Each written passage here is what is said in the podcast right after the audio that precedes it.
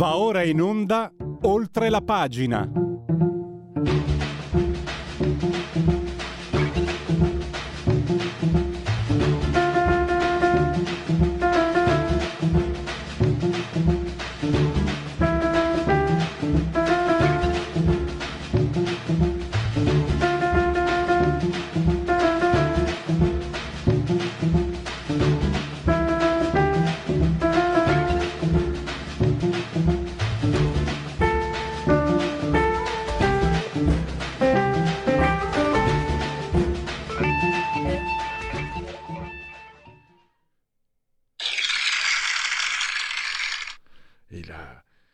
Po' che non facevo gli applausi, convenevoli formulaici per ricordarvi che siete in simultanea con Radio Libertà, oltre la pagina, quando sono scoccate le 10.40, insieme al grande dottor Federico Borsari, assiso saldamente sulla tolla di comando in regia tecnica, 134, cosa sono i metri che ci separano dal livello del mare? Interni 25 gradi, esterni, centigradi sopra lo zero, esterni 24.2, 75% la, l'umidità 1013.2 millibar la pressione. L'abbraccio come fe- sempre eh, rivolto in modo molto forte, forte, forte, forte, forte, forte, signora Carmela Angela Clotilde. Loro ci sono e come se ci sono diffidenti. Ci sono e ci seguono e ci seguiscono pure, come dice pure la eh, sintassi del canale 252 del digitale televisivo terrestre. Questo perché Radio Libertà è una radiovisione, quindi chi si abbona a Radio Libertà campa oltre cent'anni. Meditate, gente, meditate.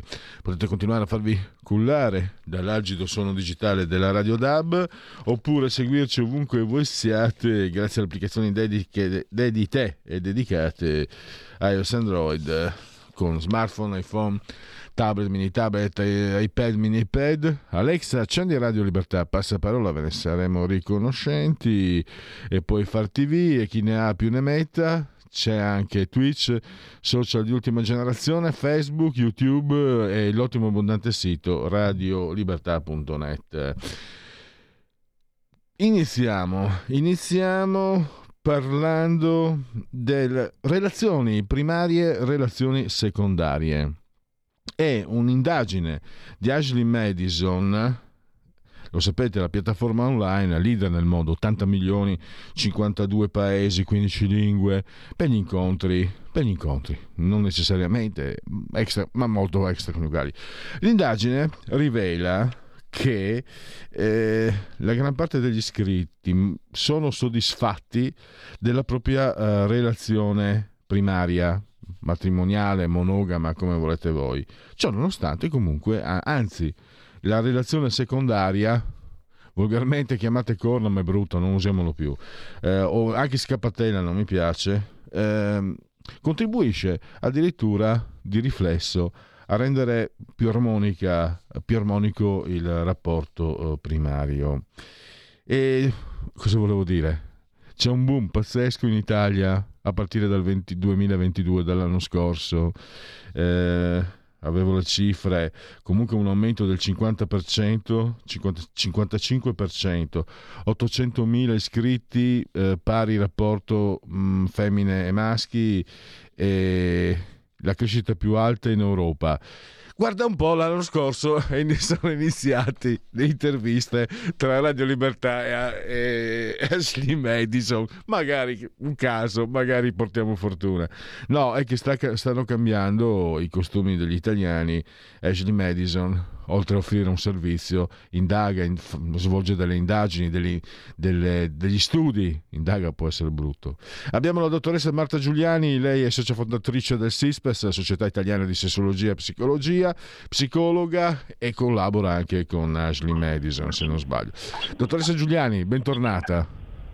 Beh, grazie, grazie dell'invito e ben trovati a tutti e a tutte.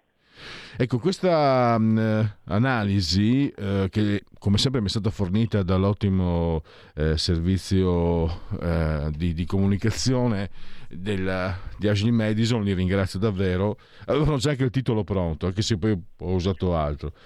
Eh, riporta anche in queste indagini, in questi studi, l'identikit, no?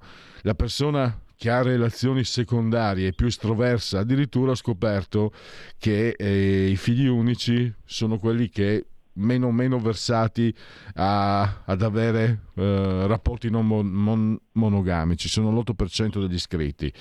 Dottoressa, allora, li, stiamo parlando di una cosa serissima. Io potrei sembrare scherzo, scherzoso, non lo sono. Allora, una relazione dove ci siano, diciamo, delle relazioni secondarie si rafforza. Allora io da 33 anni sono monogamo. So per certo di non aver avuto relazioni secondarie, dopo 33 anni necessariamente eh, il rapporto vuol dire che funziona, lo dico scherzando ma non troppo, dopo aver letto la relazione sento un, un, una certa pesantezza di testa alla testa. Per giunta sono anche figlio unico, quindi eh, rientro. Allora ho provato a fare lo spiritoso, comunque è tutto vero, cioè, che, cioè, poi spero che, che, non si realizzi, che il terzo inondato in realtà non succeda. Cioè, si, si, può essere, si può avere un rapporto felice senza necessariamente cercare relazioni secondarie. In realtà, in realtà è pericoloso questo l'abbiamo già visto tante volte, poi gli do la parola, eh, reprimersi, è più pericoloso forse reprimersi che cercare uh, qualcosa al di fuori del, del, rapporto monogamico. Mi sembra che quello che sta emergendo. Le persone consapevoli sono anche consapevoli di quello che stanno facendo, lo fanno con coscienza, non è più, uh, mi sembra, quello che poteva essere il... Um, le corna, le scappatelle come le si chiamava una volta. Adesso mi sembra le persone, soprattutto poi anche per età, hanno una consapevolezza diversa e quindi il comportamento per certi aspetti non, ehm, è diverso rispetto a quello che poteva essere quello dei nostri genitori e dei nostri nonni, se non sbaglio.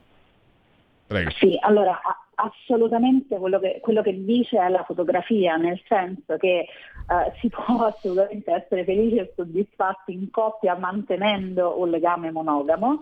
Eh, il, il, rischio eh, di eh, diciamo, conflittualità o di frustrazione aumenta laddove ci sono tutta una serie di desideri, bisogni e distintualità che vengono represse all'interno della coppia. Quindi questo non vuol dire che tutti hanno l'istinto e l'istintualità di uscire dalla coppia, ma laddove ci sia anche questo bisogno che abbiamo visto più volte insieme grazie anche ai comunicati di Ashley Madison, che può, sappiamo, no? abbiamo imparato a conoscere che eh, possa dipendere da varie motivazioni, non per forza da problemi all'interno della relazione in senso stretto, a volte può dipendere da esigenze personali. Allora, in quei casi eh, quello che si è registrato è che l'accostamento di relazioni extraconiugali o di relazioni non monogame, perché poi sono due cose, due cose differenti, no? che, che, hanno anche delle implicazioni differenti nella coppia e per la persona,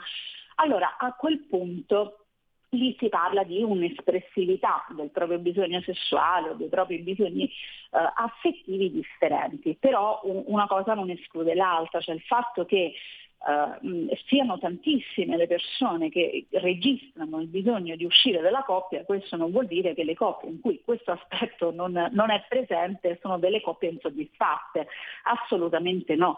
Bisogna, ma questo vale sempre quando parliamo di sessualità, parliamo di relazioni, parliamo di affettività, bisogna sempre calarsi nel, nei casi specifici, ma anche nell'individualità specifica di ognuno dei due partner, perché ognuno di noi porta in coppia delle istanze, dei bisogni e dei desideri differenti. Anche perché, dottoressa, quello che sto imparando, anche seguendo il vostro lavoro, se a me va bene una relazione monogamica, mi rassicura, e eh, la mia partner eh, o il mio partner, mh, mm, indifferente, invece ha bisogno, no, abbiamo visto in questa indagine, le persone più realizzate di sé nel lavoro poi cercano anche a, a realizzazione al di fuori. Eh, non significa che due persone non possano stare insieme avendo questi, questi, due atteggiamenti. Mi è venuto in mente, mentre stavo parlando, un vecchio film di Woody, vecchio, avrà 10, no, più di dieci anni, un vecchio film di Woody Allen, Basta che funzioni. Eh, che può sembrare riduttivo, però se guardate il film capite le sfumature.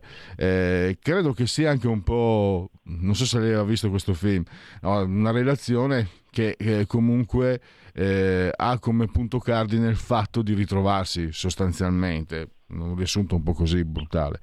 Mi sembra che questo anche eh, insegnino queste, queste, analisi, cioè non è che le persone Mm, che le relazioni si rompano, si spacchino, anzi eh, sviluppando un'auto, um, anche un, un'autoaffermazione di sé è più facile andare d'accordo in due.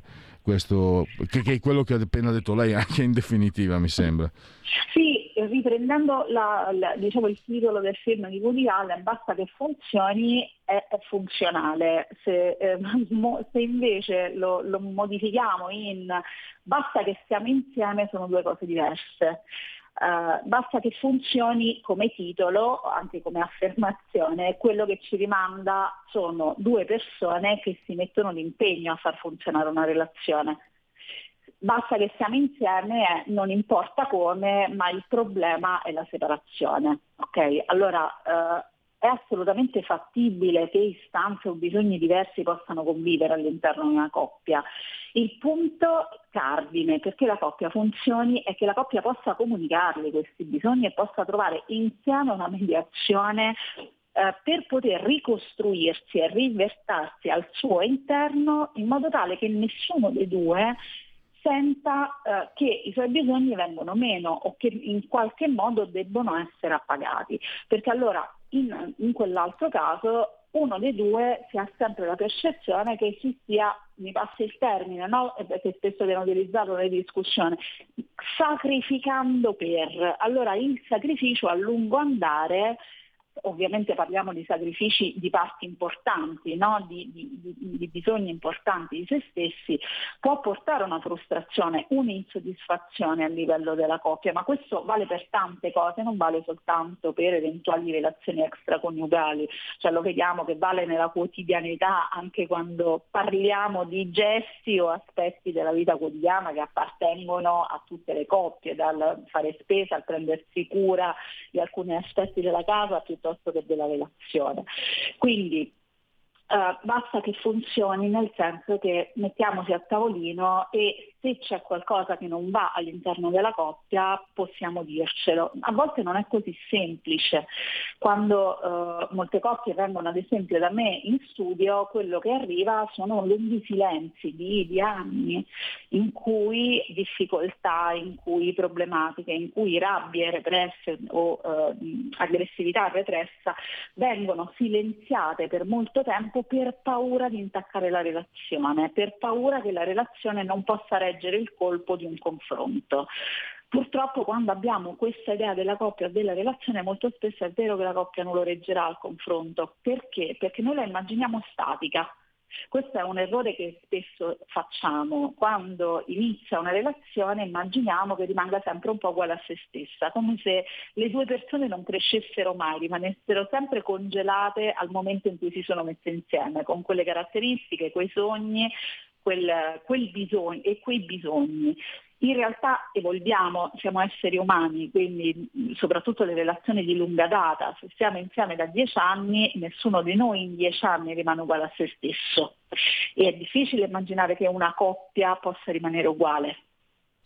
Anche... Però quello che, quello che, ci dobbiamo chiedere eh, e chiude è semplicemente questo, siamo in grado di accettare o ci spaventa il fatto che anche la coppia evolva con le persone?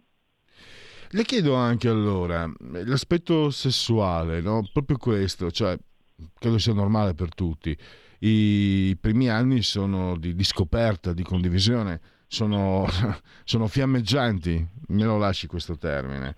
Poi non che venga meno il fattore sessuale, ma necessariamente comunque non ha più quel, quell'aspetto di, di, di, di, scoperta, di mistero, di, svelare il mistero bisogna dire che vengono altri aspetti del rapporto che prima non consideri, no?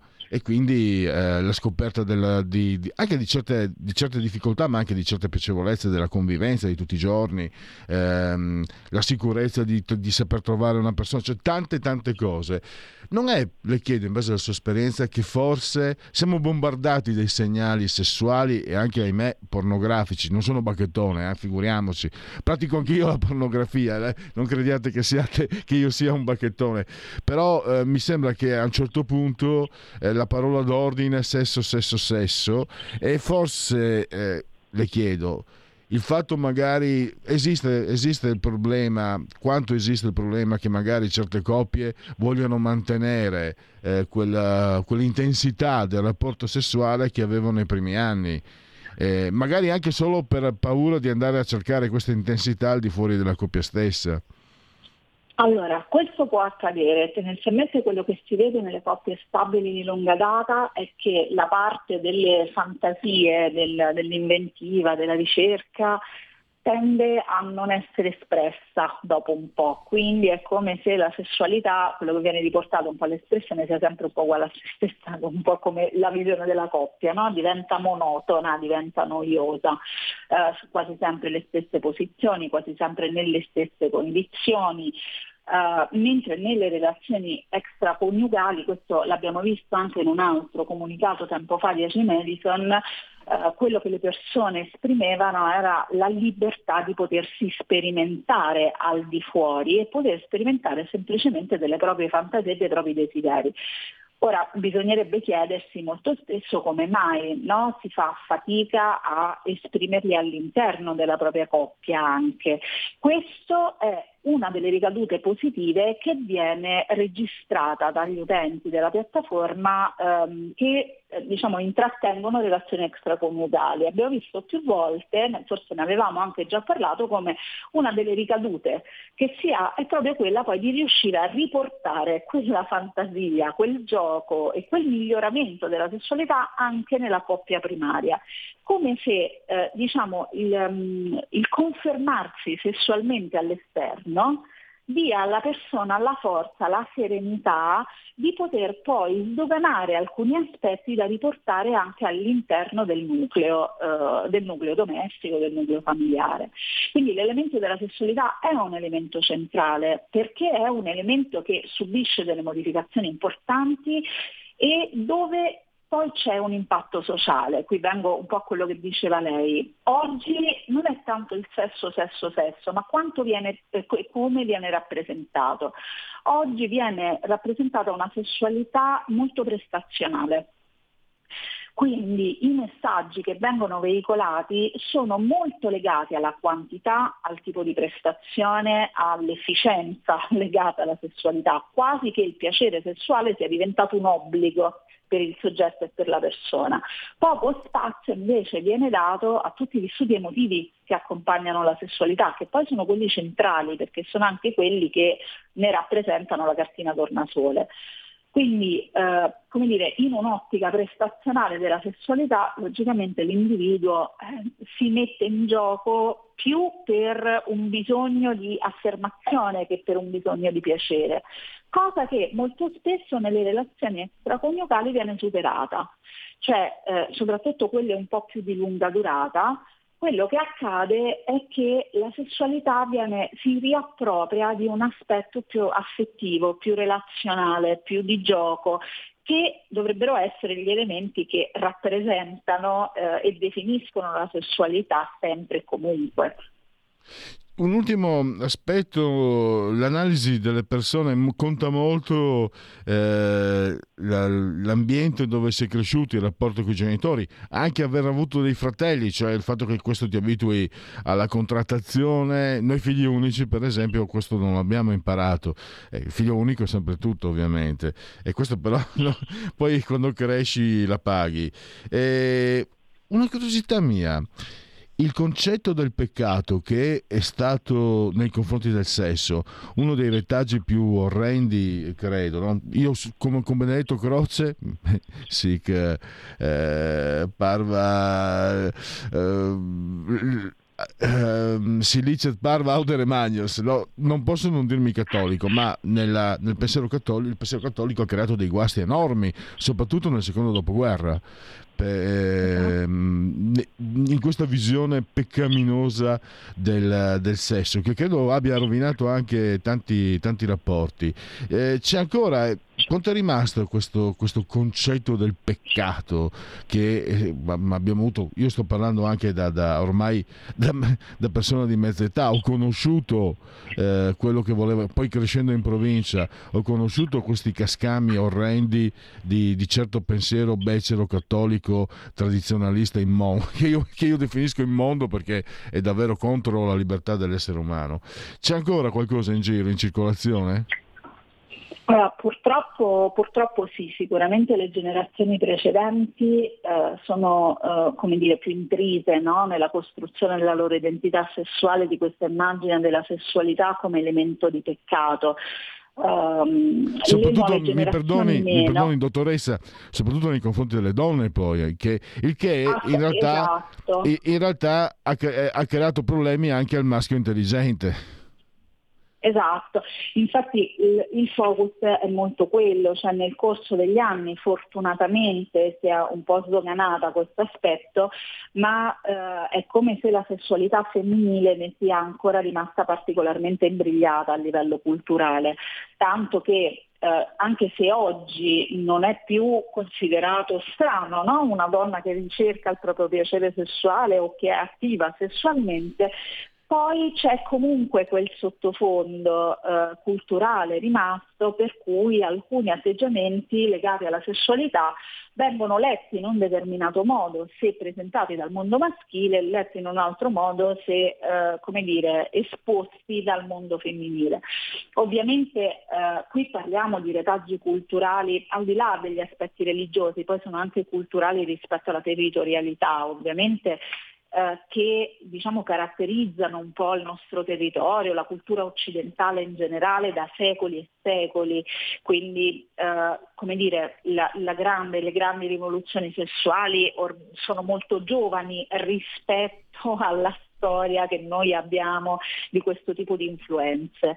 Eh, ci vorranno probabilmente diversi anni, diverse generazioni perché, può, perché i, i, ragazzi e le ragazze soprattutto possano sentirsi completamente liberi da alcuni dettami culturali. Um, però c'è da dire che uh, se noi lo guardiamo un po' la linea storica uh, da lontano, sicuramente negli ultimi 60 anni uh, si è fatto tantissimo e si sta facendo tantissimo a fronte di secoli no? di storie. Quindi certamente si sta andando verso la direzione giusta, basti pensare ad esempio che eh, anche solo lo studio della sessualità di cui mi occupo io per anni è stato uno studio principalmente incentrato sull'aspetto patologico, quindi chi studiava la sessologia eh, si focalizzava su, sulla patologia, sul, sul negativo, okay? cioè sulle caratterizzazioni, sulle manifestazioni negative della sessualità. Uh, oggi invece il focus grande è quello del piacere, quindi quella che viene chiamata la sex positive, quindi la sessualità positiva intesa come arricchimento dell'individuo. È un cambiamento di paradigma, ovviamente per noi tecnici, eh, ma che è fondamentale perché poi siamo proprio noi tecnici a indirizzare molto spesso quelli che sono eh, anche alcuni, alcuni, cambiamenti importanti nel, nella visione della sessualità. Quindi tante cose stanno cambiando, io sono molto fiduciosa in questo, anche grazie eh, ai media che molto spesso hanno, no, possono avere un, un potere fortissimo da una parte e dall'altra, tanto nel rafforzare degli stigmi tanto in, in uh, altri aspetti. Immagino no, il vostro spazio, il nostro spazio settimanale, ormai quasi cambiamo, invece hanno proprio l'obiettivo di rompere dogmi e superare pregiudizi. Ecco, spazi certo. come questi sono fondamentali. Eh, assolutamente, la ringrazio anche per questo, la ringrazio per essere stata qui con noi. Tempo è volato, eh, grazie a Marta Giuliani, grazie all'ufficio stampa di Ashley Madison e a risentirci a presto. Allora, arrivederci. Radio Libertà. In un mondo in cui i mezzi di informazione vanno verso una sola voce, una radio che di voci vuole averne tante.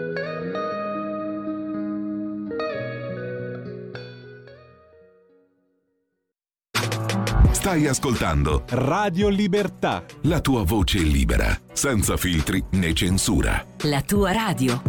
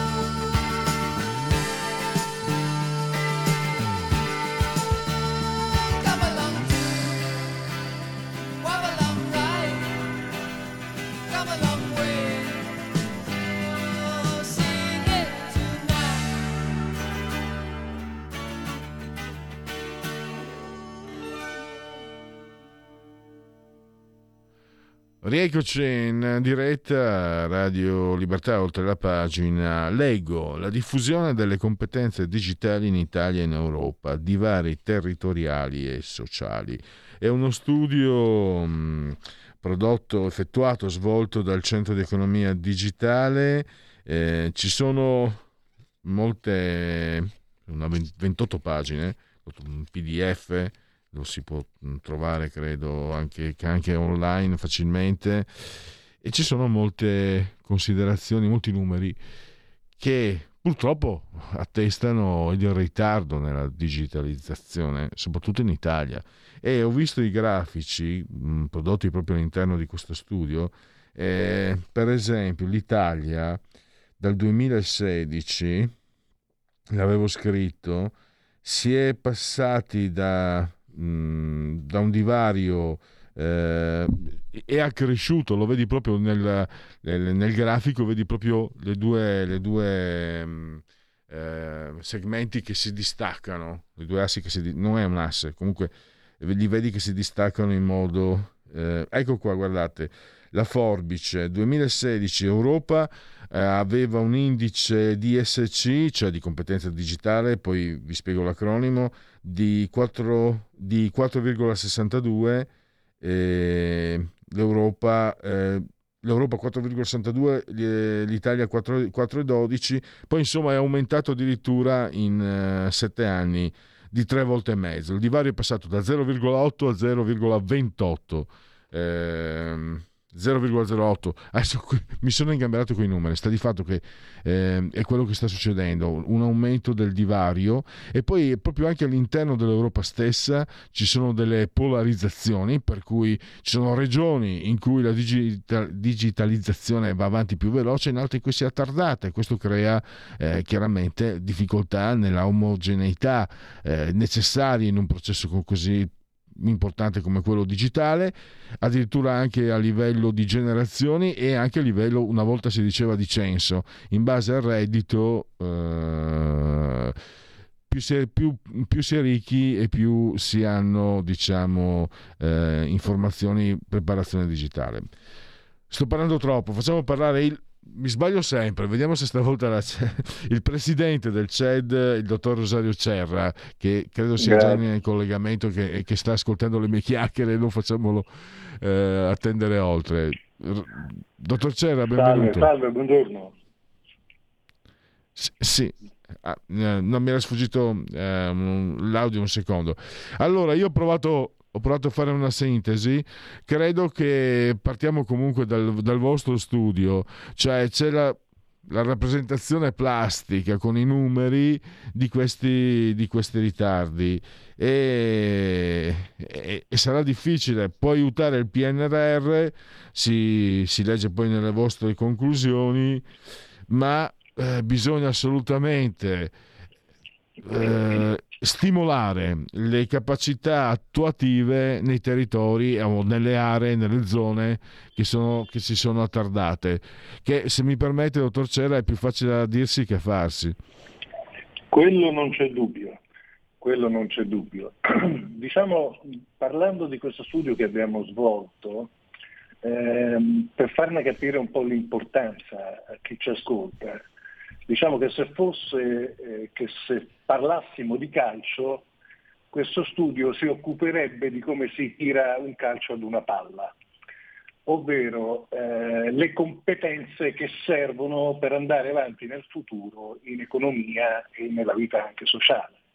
Eh, tutto si sta trasformando in attività digitale, essere fuori dalle competenze digitali vuol dire non poter più giocare a calcio e abbiamo cercato di spiegare cosa sta succedendo a livello europeo, quindi non è un'analisi solamente italiana, ma è un'analisi che eh, è realizzata su, tutti, su, tutto il territorio europeo andando ad analizzare per regione sostanzialmente, quindi per cluster molto, molto puntuale. E, i, I dati che abbiamo utilizzato sono quelli forniti dalla Commissione europea e dall'Eurostat, quindi sono i dati più approfonditi che in questo momento ci sono e abbiamo creato un indicatore eh, che sostanzialmente è una serie di passaggi statistici eh, per realizzare un numero che ci fa capire in quel territorio come stanno andando le cose, quali differenze ci sono a livello di generazioni,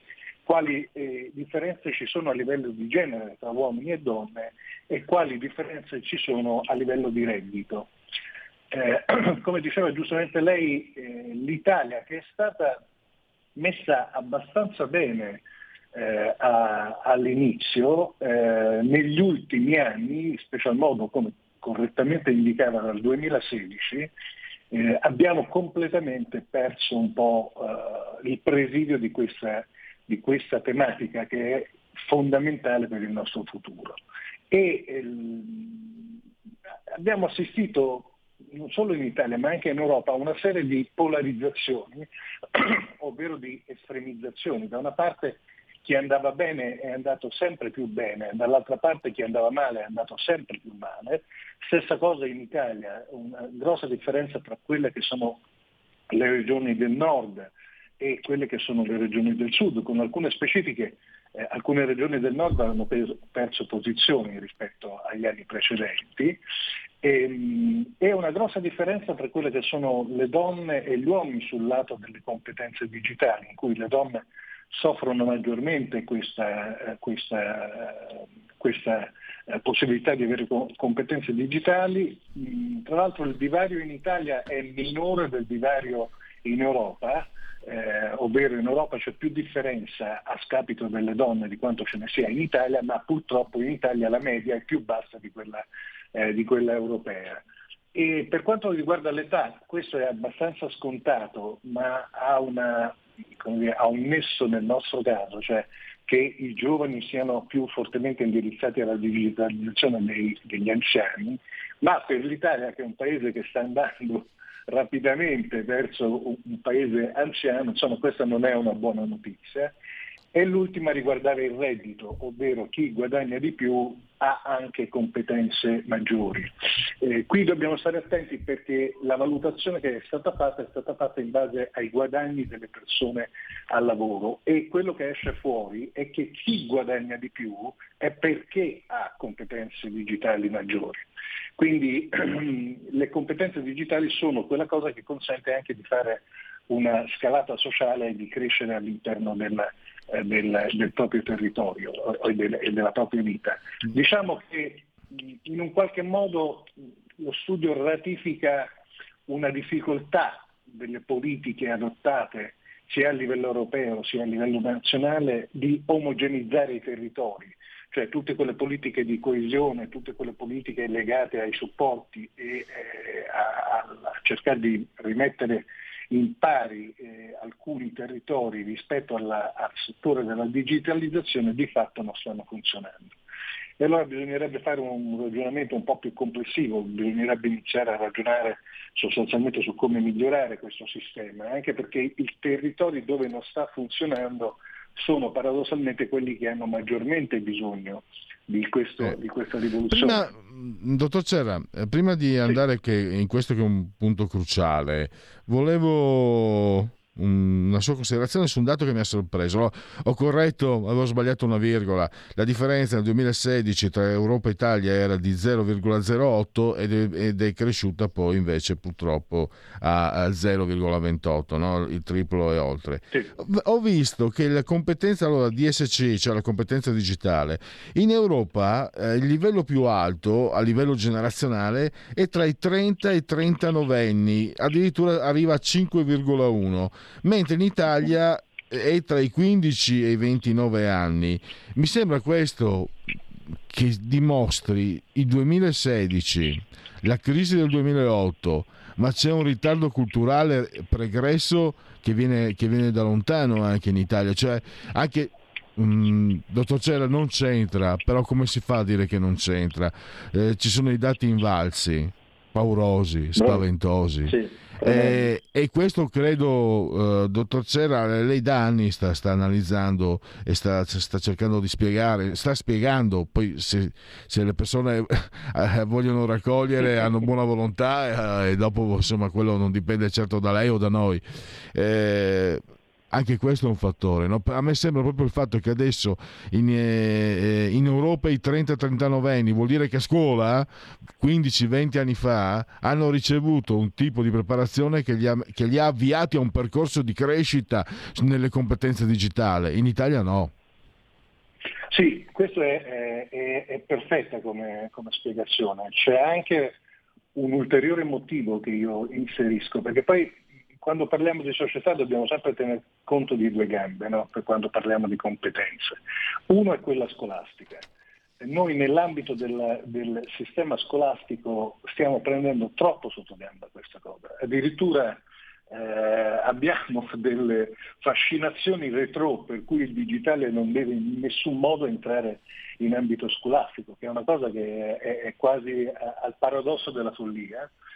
Una cosa è dare degli schermi e far vedere dei, dei giochi come dare il cellulare a un bambino, che è una cosa che evidentemente non, non rientra nella, nella logica della, del, della normalità. Altra cosa è socializzare il digitale, che è il futuro di questi bambini, è il futuro di queste persone.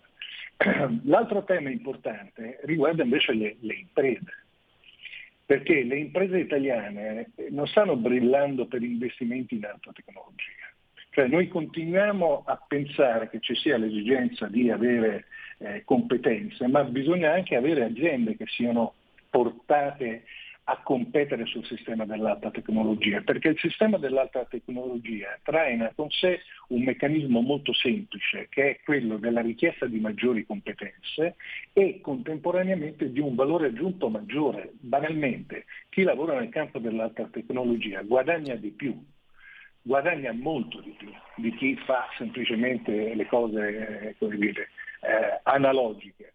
E quindi in questo combinato discorso per cui noi abbiamo la, la scuola che guarda il digitale con, con eh, a volte sospetto e l'ambiente economico che ancora non ha capito con molta chiarezza, o meglio l'ha capito ma non è ancora riuscito a, a uscirne fuori, che il futuro va nella direzione dell'alta tecnologia, che ci porta ad avere questi risultati, ma soprattutto la cosa preoccupante sono le tendenze. Cioè perché uno può capire che c'è un problema, ma se la tendenza continua ad andare verso il basso vuol dire che non stiamo cercando di risolverci in nessun modo. Quella è la cosa più preoccupante. Dottor Cerra, eh, andiamo allora a parlare delle, delle aree maggiore difficol- con maggiore difficoltà.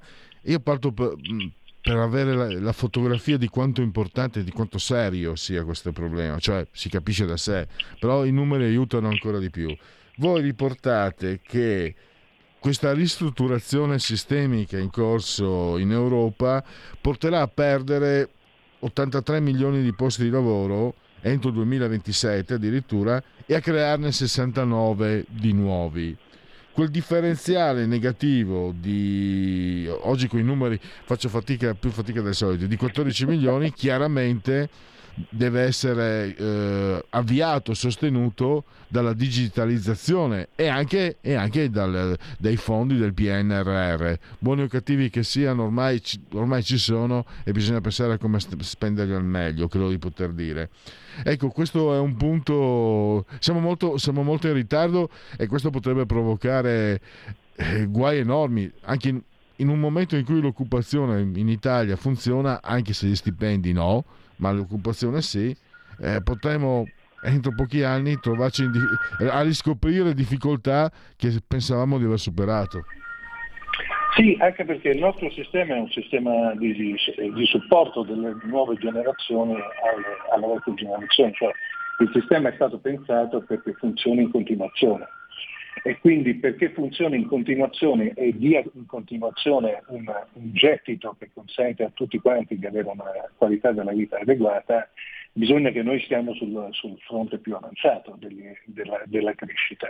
E da questo punto di vista eh, è di tutta evidenza che il fronte più avanzato è questo del, dell'economia digitale. Oggi paradossalmente non esiste più l'economia che non è digitale, eh, questo bisognerebbe spiegarlo spiegarlo bene, nel senso che eh, anche le cose che sembrano analogiche, che sembrano riportate in termini di, di minor utilizzo dei sistemi digitali, in realtà non è vero che siano così, cioè, ovvero se è così sono già fuori mercato. Quindi è di tutta evidenza che quel differenziale di 14 milioni che parliamo a livello europeo ovviamente, ehm, è un differenziale che viene coperto laddove il valore aggiunto della, della, della produzione e del, de, dei redditi creati dal, dall'economia digitale è in grado di coprire questo sistema. Ovviamente questo vale per tutte le nazioni, ma tutte le nazioni devono fare questo sforzo. In Italia dovremo iniziare a ragionare con molta attenzione perché eh, ci stiamo spendendo molto sui sussidi a pioggia. Noi abbiamo avuto governi precedenti che hanno molto eh, spinto sui, sui sussidi e tutto il resto, in una fase in cui ovviamente il sussidio è stato utile come, come, la fase del Covid, però questo non deve diventare il meccanismo attraverso cui lo Stato regola i processi dinamici della società, perché il sussidio è una cosa eh, che non è eh, sostanzialmente un fattore normalizzante della dinamica so- della società. Qui bisogna produrre le condizioni per cui la società eh, cresca, produca valore da, solo, da sola e produca uh, ricchezza. E in quest'ottica gli investimenti verso uh, tutta la parte di digitale, tutta la parte di, di, alta tecnologia sono gli unici investimenti che possono consentire un ritorno economico uh, sufficiente. Ricordo che nel, nel precedente studio abbiamo fatto vedere come in America un dollaro investito in uh, alta tecnologia mm, sì. restituiva circa 10 dollari, in Italia uh, un euro restituisce 4,5 che dice è meno della metà degli Stati Uniti, sì ma c'è poco che dia questi ritorni così alti come gli investimenti in alta tecnologia. Siccome noi poi il PNRR eh, vogliamo dire, con tutta l'attenzione investire tutto il resto, ma è un aumento del debito. Questo dobbiamo essere chiari, chiari cioè noi stiamo aumentando la nostra, la nostra, massa di debito, poi ovviamente la stiamo aumentando dei tassi agevolati che ci dà l'Europa, ma la stiamo aumentando. Dobbiamo comunque ragionare su come poi quella massa di debito viene in qualche modo ripagata e quindi da un punto di vista degli investimenti un ritorno di 4.5 è, un, è una cosa molto alta sapendo che in media in Europa eh, la media è di 5, quindi stiamo, stiamo, stiamo eh, veramente su logiche basilari che sono quelle di come rientro degli investimenti, come rientro dei miei debiti, ma soprattutto di come faccio a mantenere un sistema eh, dinamico e vivo oh, rispetto a quello che succederà dal punto di vista economico nei prossimi anni. Purtroppo siamo arrivati al termine, grazie al dottor Rosario Cerra, grazie anche, eh, cercatelo se non lo trovate questo studio, perché ci sono tanti, tanti riferimenti che, che danno la, la, fotografia di, di, come siamo messi, eh, per usare un linguaggio ba- mm, piano. Grazie ancora e a risentirci a grazie presto a grazie, e grazie anche al CED, il Centro di Economia Digitale. Grazie, arrivederci, buona giornata. Grazie.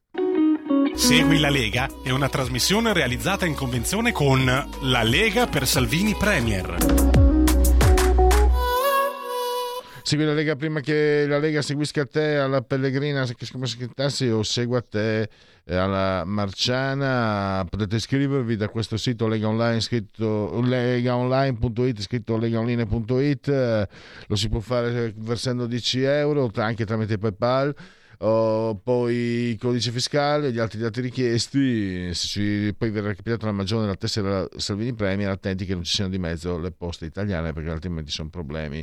Poi abbiamo il 2 per 1000, molto facile, molto semplice, scrivete D43 nella vostra dichiarazione dei redditi, di Domodossola 4 il brutto voto, sì il brutto voto è i Cavalieri dell'Apocalisse, eh, 3 è il numero perfetto e poi abbiamo oggi pomeriggio 17.15 potete auscultare e vedere Massimo Garavaglia, il senatore Garavaglia in televisione Sky TG24 rubrica economia. Domani pomeriggio l'europarlamentare Marco Zanni sempre nella stessa medesima trasmissione economia Sky TG24 sempre alle 17.15. Sabato controcorrente rete 4 alle 20.30 potete vedere ancora un altro europarlamentare della Lega, ovvero sia Antonio Maria Rinaldi. E per seguire la Lega Sassufi.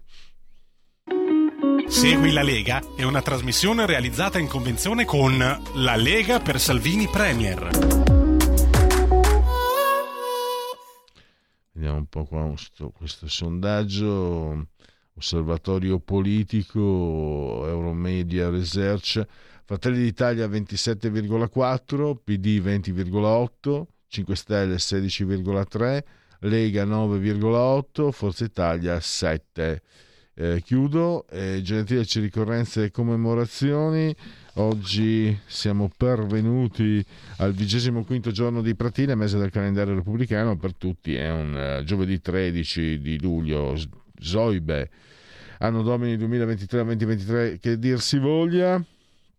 Nel 1985 l'immenso Sergei Bubka, ucraino, eh, superò la barriera dei 6 metri nel salto a- con l'asta, nel salto con l'asta sembrava di vedere una pantera, un puma, Uff, magico.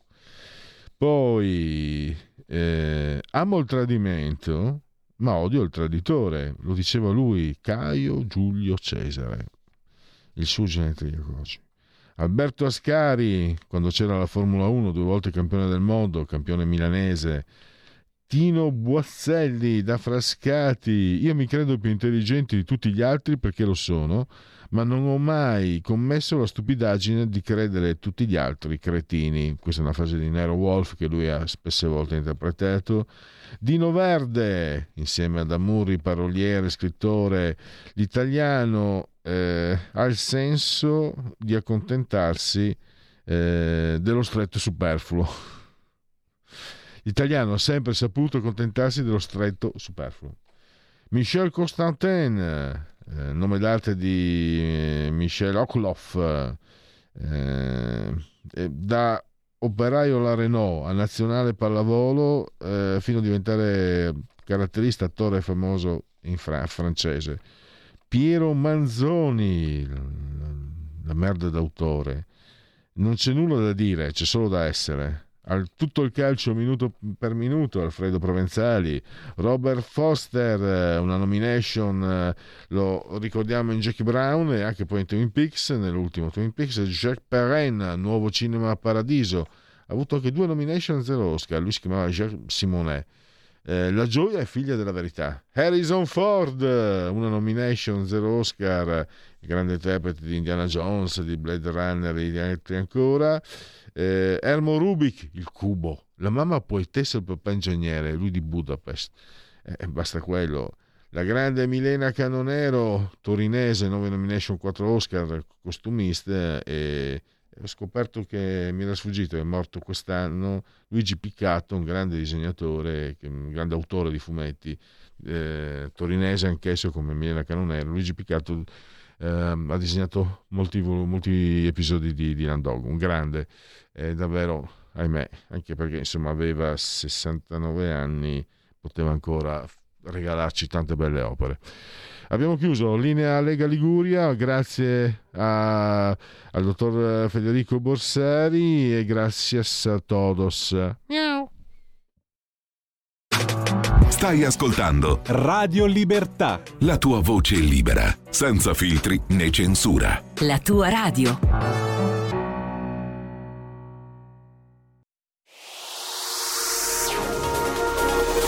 Exclusive Dance Chart. Exclusive Dance Chart.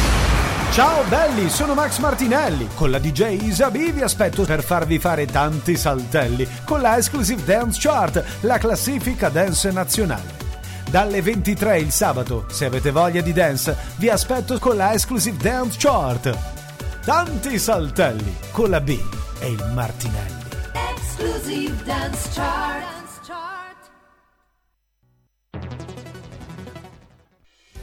Quotidiano di Sicilia, il quotidiano d'Italia, l'informazione che ribalta i luoghi comuni, una vera visione dei fatti, l'Italia vista da sud. Ogni siciliano che vive in Italia e nel mondo è una risorsa, è protagonista della crescita della nostra nazione. Dai forza alla crescita della nostra isola, abbonandoti al QDS digitale più archivio a soli 99 euro annui. Quotidiano di Sicilia, il quotidiano d'Italia una scelta di valore.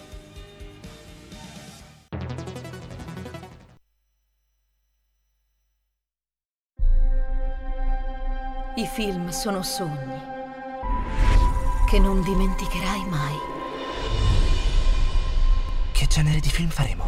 Movie Time, la magia del cinema. Ogni sabato, dalle ore 16. Qual è stata la tua parte preferita? Radio Libertà, la tua radio. È impossibile. Solo se pensi che lo sia. Non è meraviglioso? Stai ascoltando Radio Libertà, la tua voce libera, senza filtri né censure, la tua radio.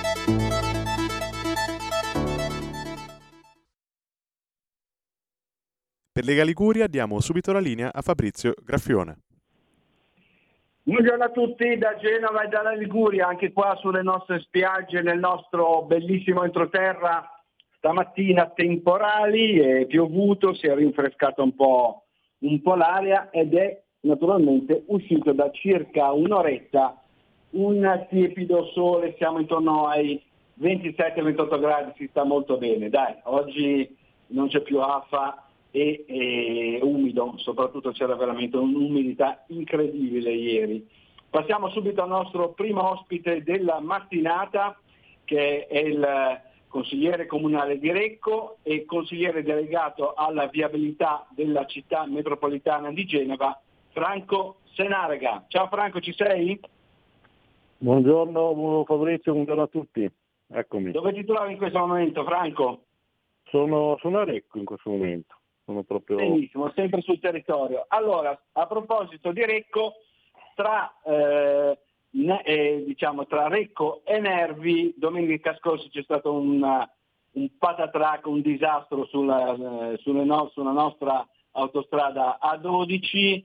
Eh, come sapete noi qua siamo flagellati dai cantieri da lavoro in corso sulle nostre autostrade, Beh, è andato un, a fuoco un pullman in una galleria, eh, si chiama Galleria Montegiugo, poco prima per chi conosce la zona dell'autogrill di Sant'Ilario, sono intervenuti tempestivamente i vigili del fuoco, eh, per fortuna dico non c'è scappato il morto, però ci sono state una trentina di persone intossicate e in particolare l'autista è stato messo in camera iperbarica all'ospedale San Martino di Genova perché eh, ha aiutato appunto i passeggeri a uscire dal, eh, dal mezzo. Ecco, la situazione com'è in questo momento, Franco? Beh, la situazione ovviamente non è delle migliori perché in questo periodo di spostamenti sicuramente avere uno scambio di careggiata su un'autostrada a due corsie, spesso senza neppure la corsia d'emergenza, provoca dei, delle code diciamo decisamente impegnative da affrontare. Si parla quotidianamente di 4, 5, 6 eh, chilometri di coda eh, e questo poi ha delle ripercussioni anche sulla viabilità ordinaria, perché chi si trova poi di fronte alla scelta di affrontare questi chilometri di coda in autostrada con un sost magari prolungato in galleria, sceglie la, la via del mare, l'Aurelia, e questo però provoca intasamenti anche su, sull'arteria di viabilità ordinaria. Um, sicuramente eh, è, diverso sostare, fare la, la coda all'aperto in un punto senza affrontare le gallerie, però passiamo all'interno di paesi, quindi ci sono semafori, ci sono incroci e, ed è una situazione diciamo, decisamente impegnativa, soprattutto in vista del weekend, perché la galleria è stata sottoposta a sequestro per le verifiche del caso e questo impedisce anche la, la riapertura di una corsia come era inizialmente prevista nei, in questi giorni. Eh, siamo a giovedì e da, da, domani avremo sicuramente un intensificarsi del traffico, eh, sono stati diversi appelli, ora io spero che anche i comuni costieri eh, appunto attraversati dall'Aurelia che sopperisce a questo disagio autostradale regolino i semafori in modo oppure nelle ore di punta magari dispengano e predispongano del personale eh, onde evitare i tempi morti e agevolare così gli spostamenti. Ecco. Comunque è una situazione estremamente difficile che noi liguri, ahimè, siamo abituati ormai da tempo a vivere, ma questo diciamo, in questo periodo proprio non ci voleva.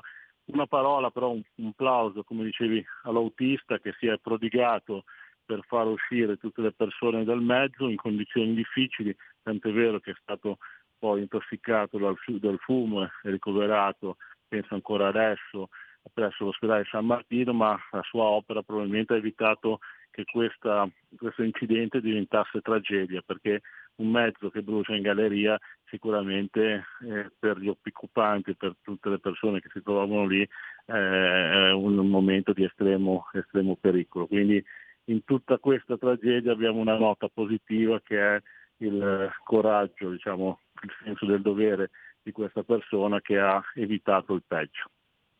Tra l'altro la Procura di Genova ha sequestrato la galleria in A12 e quindi non uh, ci sono neanche potuti sostanzialmente iniziare i lavori che almeno secondo Autostrade per l'Italia dovrebbero avviarsi appena ci sarà il dissequestro da parte della Procura di Genova. Rimaniamo sempre sul territorio, sempre a Recco, perché eh, ieri in Consiglio eh, regionale c'è stata un, un'interrogazione da parte dei nostri consiglieri Alessio Piana e Brunello Brunetto sulla casa di, di comunità a Reco. Sostanzialmente è una ristrutturazione dell'ex ospedale Sant'Antonio, per, ehm, per chi conosce diciamo, la struttura, eh, è previsto l'inizio lavori a novembre 2023 e il fine lavori a novembre 2024 con l'apertura pubblico entro il maggio 2025. Ecco, tu da Recco avevi un po' caldeggiato questa interrogazione, questa precisazione e, e avevi chiesto appunto um, quale fosse esattamente il cronoprogramma dei lavori. Sei soddisfatto? Ma, direi, direi, di sì. Diciamo che mh, questa struttura era prima l'ospedale di Recco, ospedale eh, diciamo della, della, della, comunità, della, della, vallata che dava un servizio importante eh, non solo a Recco ovviamente ma a tutto il Golfo Paradiso. Eh, chiuso dalla giunta Burlando. Eh, Scusa Franco, ti, ti, interrompo un attimo. Il comprensorio di Recco e del Golfo Paradiso, quanti abitanti sono normalmente e quanti abitanti sono sì. durante il periodo estivo? Guarda, sono eh, nel periodo invernale sono circa 30.000 abitanti. Poi diciamo che nel periodo estivo mh, se ne aggiungerà penso un 20.000, ecco, forse eh, non è il dato precisissimo, ma l'ordine di grandezza potrebbe essere questo. Quindi Comunque, un, un questa... ospedaliero importante eh, per il territorio. Scusami se ti ho interrotto, per, volevo fare questa precisazione per far capire ai nostri radioascoltatori di che cosa stiamo parlando. Ma perché, perché queste strutture poi sono estremamente importanti per gravare anche poi gli ospedali diciamo, della città dove ci sono le eccellenze, dove ci sono le rianimazioni, dove ci sono tutti questi servizi di alto livello. Però questo è, come dicevo, era un ospedale, poi con la, eh, chiuso con la giunta Burlando, però è stato recuperato come piazza ambulatoriale con servizi importanti. Oggi cosa succede? Eh, nel post-Covid le esigenze, gli spazi, eh, separare diciamo, le, varie, le varie realtà eh, comporta una ristrutturazione importante e questa viene finanziata con i fondi del PNRR e la progettazione abbiamo appreso grazie all'interpellanza firmata dai nostri, dai nostri consiglieri regionali, primo firmatario Alessio Piana, che eh, vedrà la partenza dei lavori eh, nel mese di novembre del 2000, 2023. E come dicevo c'è aspettativa ed è una struttura che è facilmente raggiungibile perché è vicina al capolinea degli autobus, vicina alla stazione ferroviaria, vicina allo svincolo autostradale e quindi oltre al servizio per i cittadini di Recco è un servizio importante per tutto il Golfo Paradiso, ma mh, la piazza ambulatoriale poi ho scoperto in questi anni che è diciamo, apprezzata anche fuori. Diciamo che quando si prospetta l'appuntamento anche di genovesi eh, sulla struttura di Recco ha diciamo, un, buon, un, buon, ritorno e tanti diciamo, affrontano questi 20 km che ci separano dal capoluogo volentieri perché comunque i servizi sono di ottimo livello. Ecco, quindi per fare la sintesi eh, una bella notizia, diciamo, eh, questo è un intervento atteso, si era fermato eh, con, eh, eh, gli anni del Covid perché si era già mh, comunque prospettata una ristrutturazione, un adeguamento della struttura e adesso finalmente diciamo, siamo a vedere a breve gli operai lavorare, quindi con un annetto di disagio, però poi avremo uno, uno fiore all'occhiello come struttura nel, nel comprensorio. Ecco, naturalmente i nostri consiglieri regionali Alessio Piana e Brunello Brunetto faranno un attento monitoraggio sui lavori e sulle tempistiche previste insieme a Franco Senarega. Volevo ricordare soltanto le attività previste che saranno il servizio di CUP, anagrafe sanitaria, radiologia, centro prelievi, medicina legale, vaccinazione ambulatori di odontoiatria, ortopedia, diabetologia, geriatria, oculistica, chirurgia, cardiologia, neurologia, reumatologia, otorino, laringoiatria, medicina dello sport, urologia, dermatologia. Poi nella palazzina adiacente ci saranno anche gli ambulatori, eh, gli ambulatori di vaccinazione, di attività di screening, i medici di medicina generale, i pediatri di libera scelta, infermieri di comunità, cure domiciliari, poi con, naturalmente con la guardia medica e il 118. Quindi insomma comunque servizi ce ne sono, Franco, mi sembra. Ce ne saranno. sono tanti e poi sì, hai fatto bene a elencarli, così diamo, possiamo dire che anche una una palazzina che non è proprio in, in, diciamo, nel, nel, nella struttura dell'ex ospedale di questa casa di comunità, ma è nelle adiacenze ed è quella che appunto ospiterà, ospiterà poi i servizi di guardia medica anche di, di 118 e, ed è una struttura chiusa da anni mh, con dotazioni di posteggi, anche questa comunque centrale e quindi una, un, una bella risposta e un bel utilizzo di un patrimonio pubblico che rischiava di andare diciamo, in decadimento, a malorarsi senza vedere un utilizzo. Invece qua c'è un recupero anche di questa struttura eh, ed è ancora più importante averlo ricordato.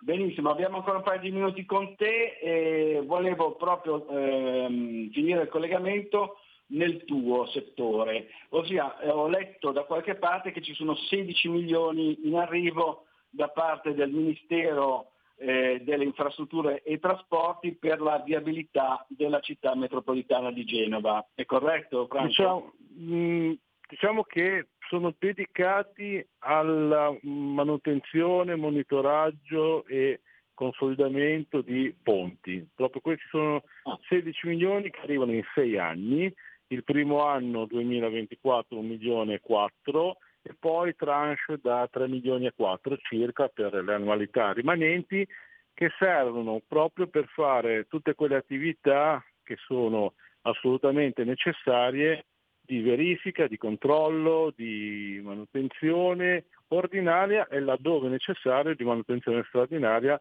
dei, dei tantissimi ponti che abbiamo sugli 850 km di viabilità provinciale. Fate conto che sono circa un migliaio, per dare un'idea. No? Diciamo, la Liguria è la terra dei ponti e delle gallerie e quindi benvengano queste risorse eh, che si uniscono a, ad altri 14 milioni sempre per la stessa attività che erano stati eh, erogati nel 2021. Ecco.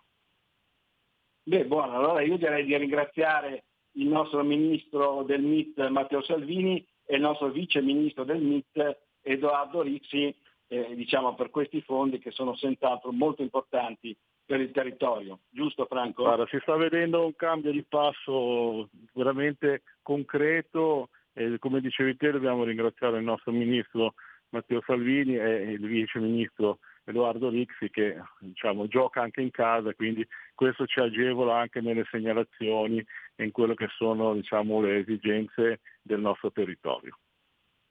Benissimo, allora ti ringraziamo, ti auguriamo buona giornata e buon lavoro. Ciao Franco. Grazie Fabrizio, buona giornata a tutti gli ascoltatori. Ciao, ciao, ciao, ciao, ciao. Grazie ancora al nostro consigliere comunale di Recco e consigliere delegato alla viabilità della città metropolitana di Genova, Franco Senarega. Passiamo subito al nostro secondo ospite, sarà un collegamento un po' diciamo, difficoltoso, ve lo preannuncio già, perché è il nostro consigliere eh, regionale e vice capogruppo eh, Sandro Garibaldi che credo, credo, come mi ha annunciato, dovrebbe essere proprio sull'autostrada A12 e dovrebbe percorrere appunto il tratto tra eh, Chiavari e Genova. Speriamo che con le gallerie si riesca comunque a stabilire un contatto telefonico e gli chiediamo, gli gli chiediamo subito in diretta com'è la situazione. Ciao Sandro, ci sei?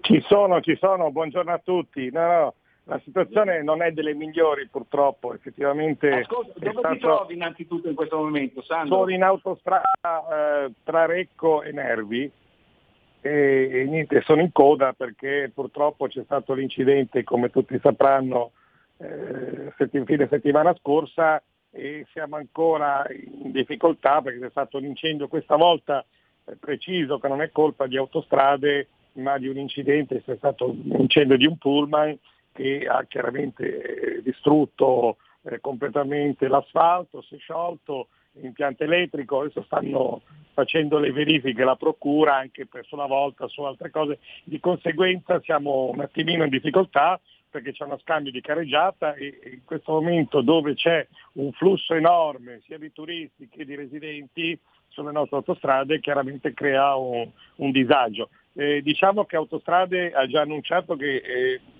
eh, addirittura avrebbe già aperto la galleria ieri a senso unico se non ci fosse stata poi l'indagine della Procura per verificare alcune cose. Quindi diciamo che eh, si è mossa velocemente e, e, ci auguriamo che nei prossimi giorni la, la, la Procura possa aver fatto tutte le indagini necessarie, ci mancherebbe, e quindi ci sia questa riapertura almeno per il fine settimana.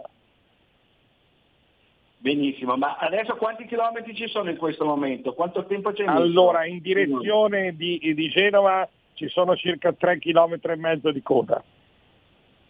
Ma va poi a momenti perché chiaramente eh, dove ci sono nelle ore di maggior flusso alle 8 si arriva anche a 6-7 km e invece magari in prima mattinata o nella notte si riesce a transitare con un 500, un chilometro, 500 metri, un chilometro, quindi è abbastanza fluida la situazione. Però nelle ore di punta diventa un disagio e questo disagio si ripercuote anche sull'Auredia, che è l'unica strada alternativa che c'è e che chiaramente viene presa d'assalto da chi prova una, a fare una strada alternativa, non fa la coda, però viaggia comunque a una velocità abbastanza lenta, sui 30-40 km orari ed è tutta tortuosa, quindi anche lì è una situazione che poi transita in tutti, in tutti i comuni, nei centri proprio abitati e quindi si va a creare del caos. Speriamo che questa situazione si possa risolvere al più presto. Ecco, io per esempio stamattina, tanto per dare un'informazione ai, ai nostri radioascoltatori, ci ho messo ben 50 minuti, se non di più, tra Bogliasco e il centro città di Genova che sono circa 14 km. Tu da Chiavari a Genova quanto ci metterai più o meno? Quanto hai sì, allora, metto circa un paio d'ore. Quando normalmente, ci, normalmente ci vuole 50 minuti.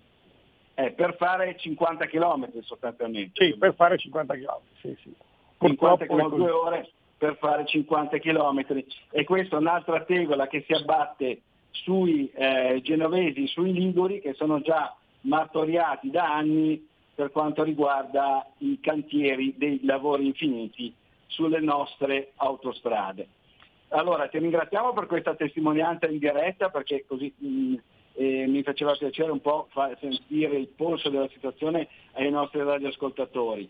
Eh, rimaniamo sempre sul tuo territorio a Chiavari, però naturalmente cambiamo argomento perché a Chiavari è scoppiata la polemica per quanto riguarda il capolina del bus di AMT, prima era ATP, adesso AMT è stato inglobato da AMT Genova, eh, tutto il territorio della città metropolitana eh, genovese e quindi spiegaci un po' quali sono, cosa è successo lì a Chiavari.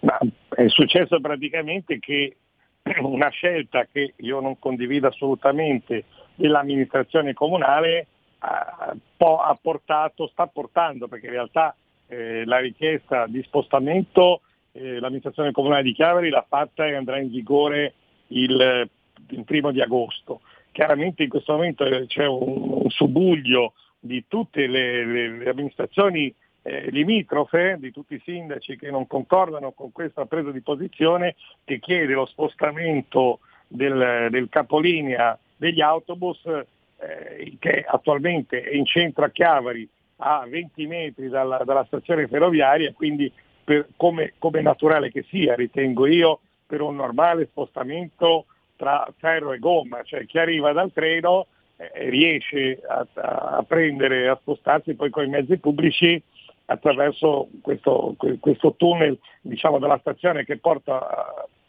questa capolinea e invece eh, non si sa per quale motivazione loro asseriscono prestazioni di pericolo, ma diciamo che se sono 40 anni che è lì non è mai successo nulla. Eh, loro dicono pericolo sulla viabilità mentre si svolta. Diciamo che eh, probabilmente le motivazioni sono altre, queste sono, sono motivazioni che hanno detto ai media, ma in realtà probabilmente loro vogliono toglierli per recuperare dei parcheggi pubblici. Eh, diciamo al posto degli autobus e vorrebbero spostare questi autobus in periferia, questo capolinea, ma crea un disagio enorme, crea un allungamento dei tempi, un, crea una maggiore azione dei costi a carico di AMT di circa 300 mila euro, così è stato calcolato da AMT, e crea un forte disagio anche eh, tra, sia tra gli utenti ma anche tra gli autisti, i, i dipendenti di AMT che sono fortemente contrari e sono pronti anche a fare uno sciopero importante.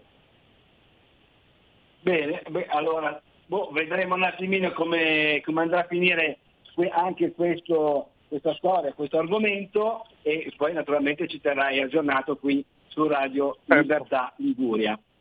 Certo. Benissimo, allora ti ringraziamo.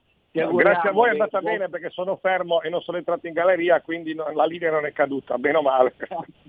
Possiamo dire buon viaggio e buon Grazie, grazie, grazie. Va bene, Ciao grazie ancora al nostro... Buona giornata. Grazie Sandro, buona giornata a te, ciao ciao ciao, ciao. grazie ancora al nostro consigliere regionale e vice capogruppo Sandro Garibaldi. Per il momento da Genova e dalla Liguria è tutto, linea a Milano da Fabrizio Graffione.